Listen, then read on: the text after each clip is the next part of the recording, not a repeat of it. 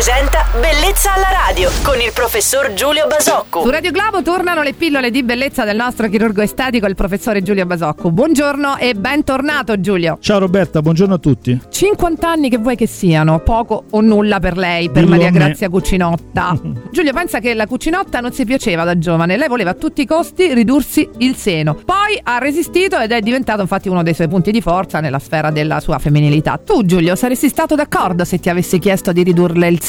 Ma guarda eh, Roberta, in realtà è un fenomeno molto più frequente di quello che si crede. Diciamo che capita tutti i giorni nei nostri studi di ascoltare esigenze radicalmente diverse eh, in donne che hanno età diverse. Riflessioni che sono state fatte hanno portato poi a una scelta, sono positive in un'altra età. Ecco, a questo serve secondo me molto spesso il, il chirurgo estetico, non solo ad operare ma anche a dare consigli in questo senso assolutamente appropriati. Ed è bellissimo. Giulio, la riduzione del seno, per esempio, ad un'attrice potrebbe creare dei problemi. Mi riferisco ovviamente alle cicatrici che potrebbero rimanere. Guarda Roberta, la, la cicatrice sul seno nelle mastoplastiche riduttive, così le chiamiamo, è, una- è un elemento che il chirurgo stressa sempre molto col paziente perché è un elemento che va ben chiarito con il paziente e che deve essere ben digerito dal paziente. Poi ti devo dire che nella mia esperienza ricordo in realtà una bassissima percentuale di pazienti che a fronte di un bel risultato estetico, una bella forma di seno, una bella dimensione, si siano lamentate per questa cicatrice. Quindi diciamo che sì, è un elemento importante, ma che spesso è perfettamente compensato da un bel risultato in termini di forma. Grazie per aver chiarito sugli ultimi punti, Giulio. Allora salutiamo il nostro chirurgo estetico Giulio Basocco, il quale tornerà domani su Radio Globo. Buon martedì, ciao Giulio. Ciao Roberta e buona giornata a tutti. Bellezza alla radio.